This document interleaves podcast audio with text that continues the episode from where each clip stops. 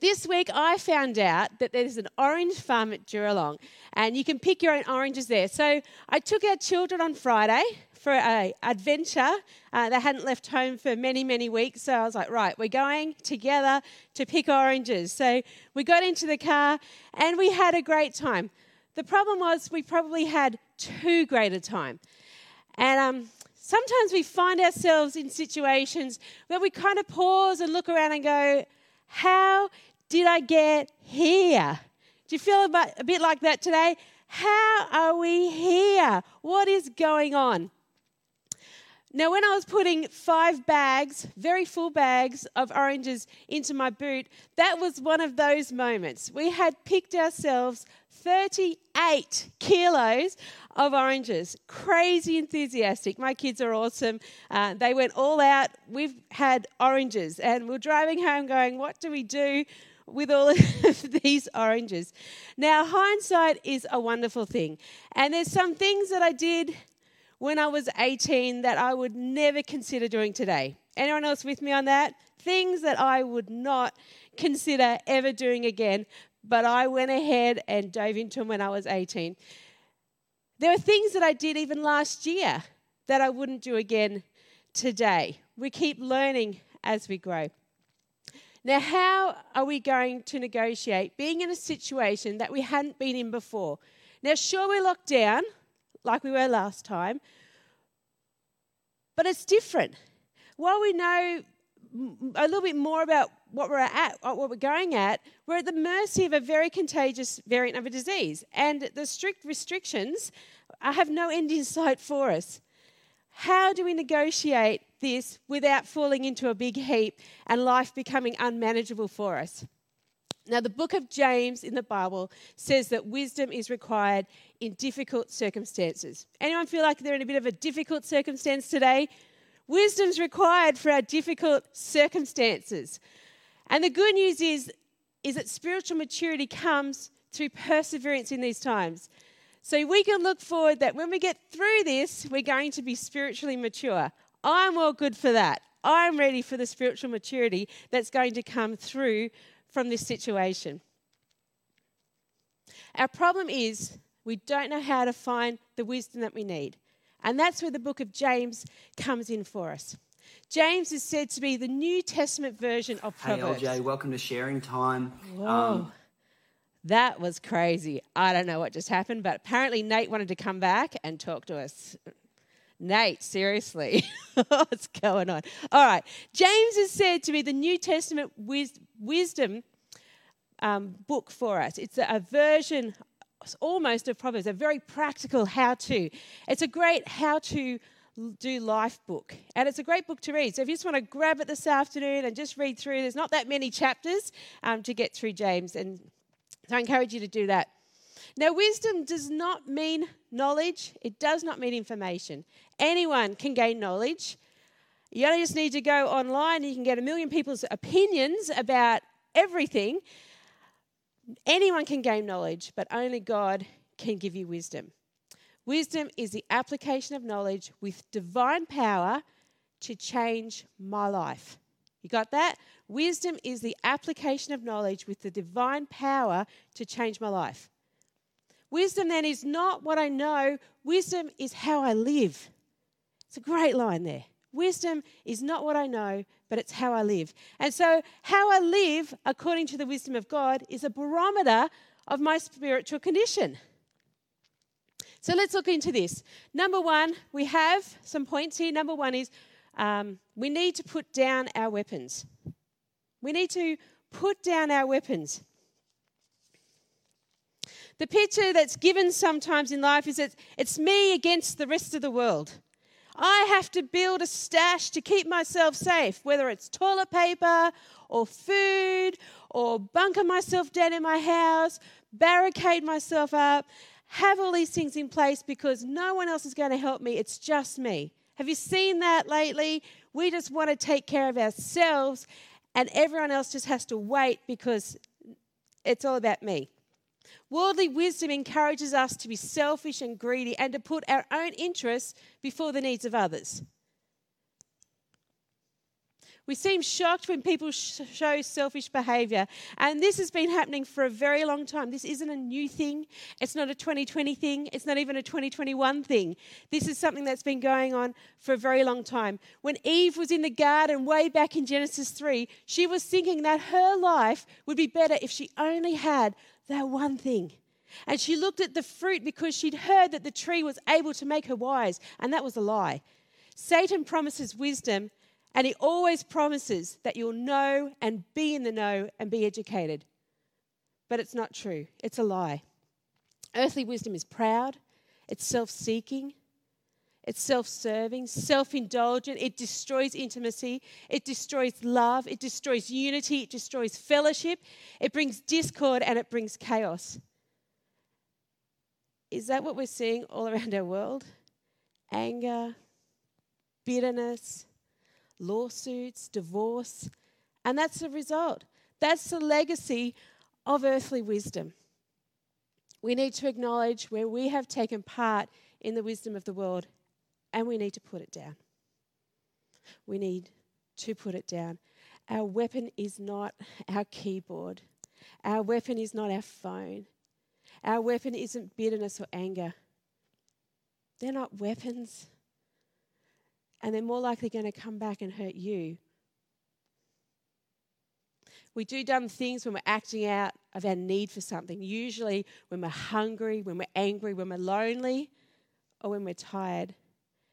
And if only we address those things instead of pushing out into someone else. Am I hungry? Go get something to eat. Am I tired? Go have a sleep. Am I lonely? Call someone. Am I angry? Maybe I just need to sit and chill for a bit.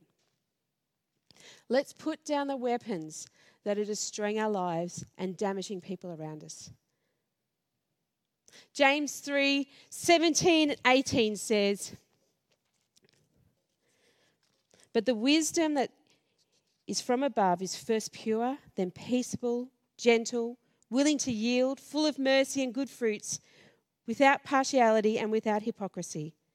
Now, the fruit of righteousness is sown in peace by those who make peace.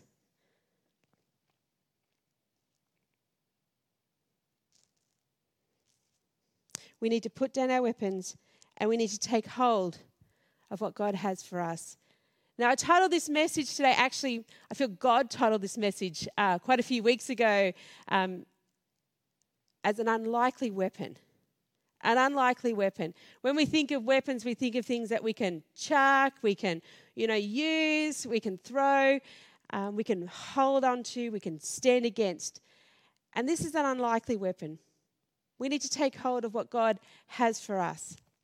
Now, when I was picking oranges this week, I was a little bit picky about the ones I took. There were squashed oranges on the ground, and I didn't want any that uh, could be going bad. So I'd reach up and I'd take hold of the ones that I wanted to take with me. Nice, big, unblemished oranges, just a gentle twist, and off they would come in your hand. And that's how picky we need to be with what we take hold of in our lives. Let's look at some of those. Wisdom. I'll have some of that. Wisdom is pure. Got my orange bag. Wisdom's gentle. Wisdom is peace loving. A peace loving person is a person who brings peace with them when they enter a room. It's the opposite of a human tornado who wreaks havoc in every situation or argues with anyone that has a different opinion. If we're at peace with God, we're at peace with ourselves and we bring an atmosphere of peace. Wisdom is persuadable. Oh, that's a good one. Or willing to yield. That means easy to approach. Someone who's known as a good listener. Has anyone seen the struggle that comes as people get older and they don't want to give up their license? Please be persuadable. Listen carefully to know the truth. Now, don't mistake this as being a pushover. A persuadable person holds a deep conviction without feeling the need to parade them around or constantly argue about them. These people believe everyone has something to teach them and they're capable of changing their mind if they're wrong. Let's be persuadable. Uh, it's merciful. Mercy sees a need, meets the need. That's evidence of a transformed life, a concern for others, a desire to give and meet the needs of others. Wisdom is full of good fruit or fruitfulness. Now, it's easy to stand or to sit down and, and think then to go out and do. And I love Francis Chan's clip. Uh, there has, you can Google it, Francis Chan, he's got great clips. He says to his daughter, Go and clean your room. And what if his daughter came back to him and she said, Dad, I memorized what you said. Go clean your room. And, and what if she gathered a group of friends together and they all sat around together weekly to look at what it means if she had cleaned her room? Or what if she looked up and learnt the Greek for go clean your room, but her room didn't get cleaned? It's not going to fly. We need to do it. We need to bear fruit and fruit that will last. Uh, lockdown challenge, uh, week three, Andrew's already shared it today. Uh, this week, we've got the opportunity to put a smile on someone's dial. How can we bless others this week? There's a great need in our community at the moment. Seven weeks of lockdown is really hard. How can I bless someone? How can I be a blessing even while there's a statewide lockdown? Next one wisdom is impartial. We're not treating anyone better than anyone else. All the same.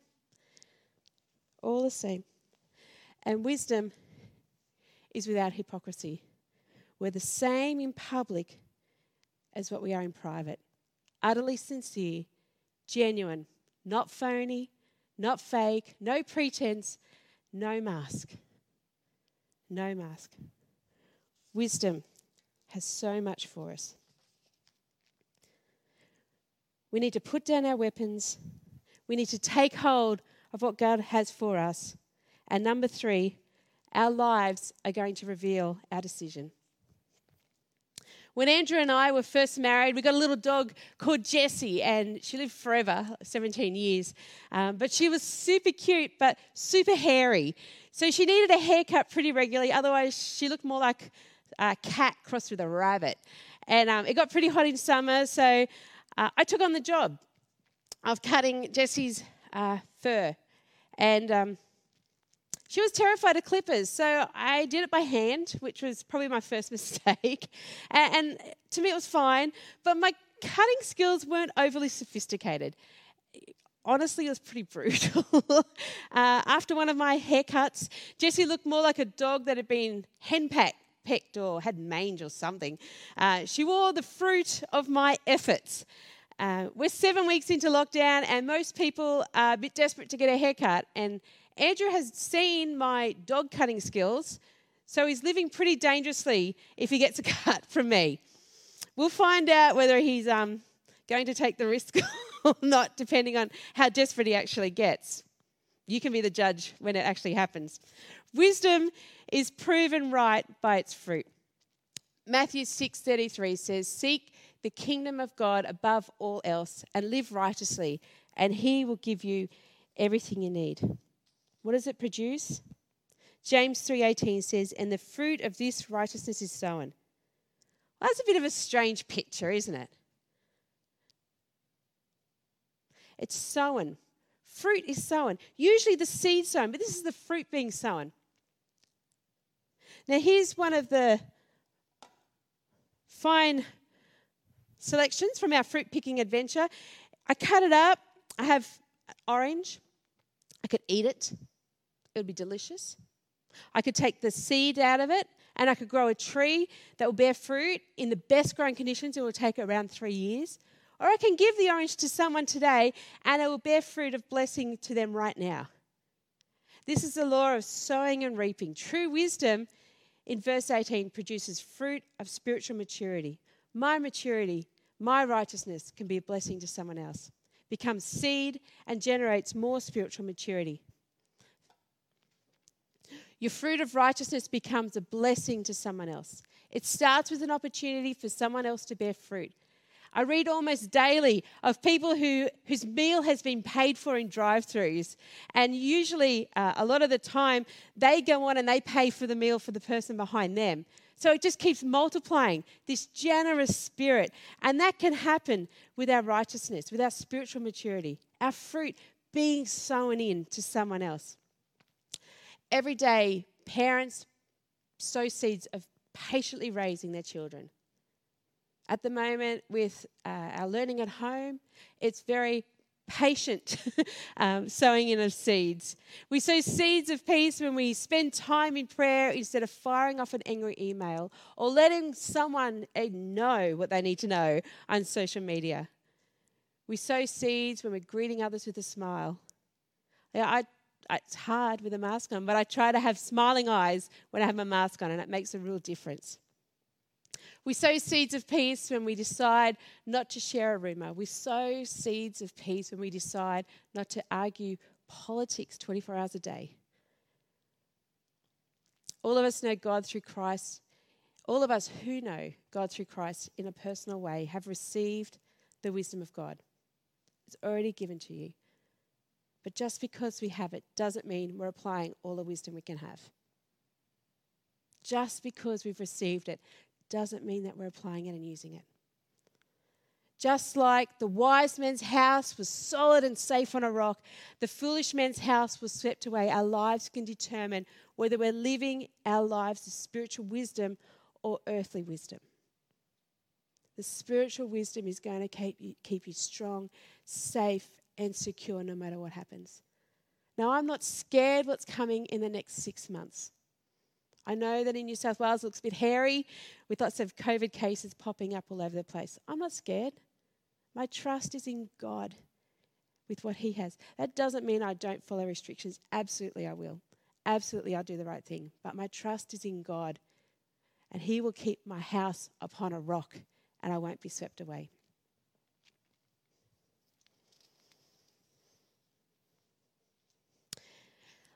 Why don't you imagine fields full and ready for harvest.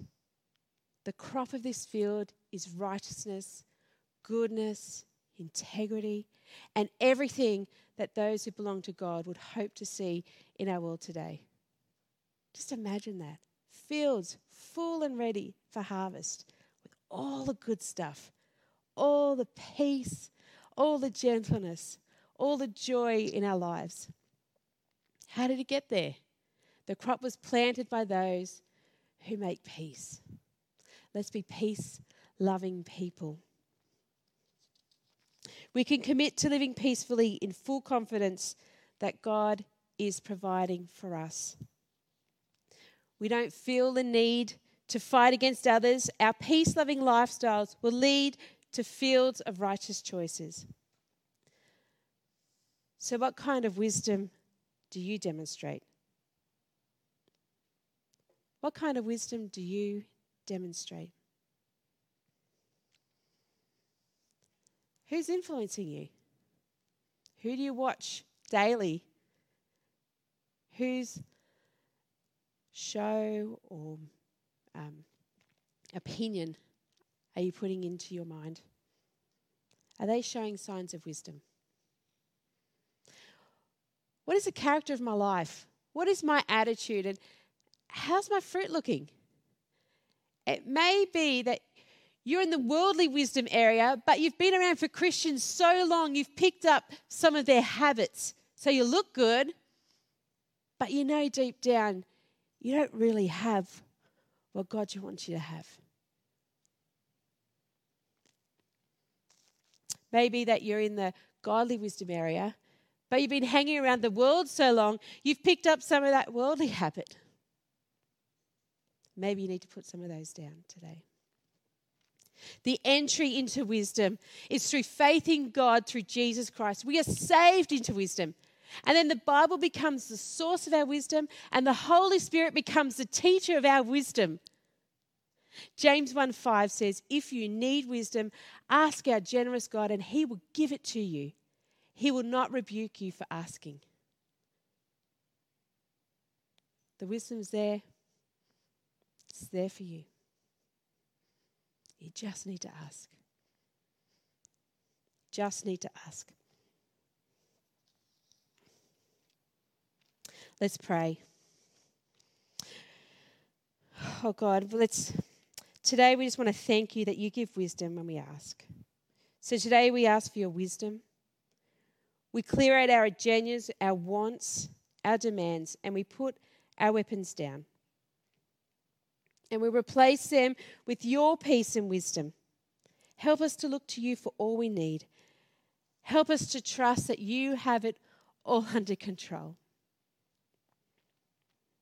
Even when we're feeling like we're on shaky ground, help us to sense your firm foundation. May we be people of peace in our chaotic world.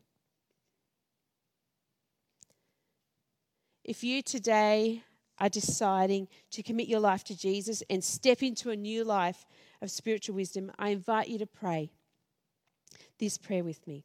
And we'll put it up on the screen.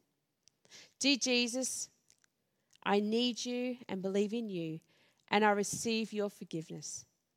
Thank you for dying on the cross for me and for giving me life in eternity. Fill me with your Holy Spirit. In your name, amen.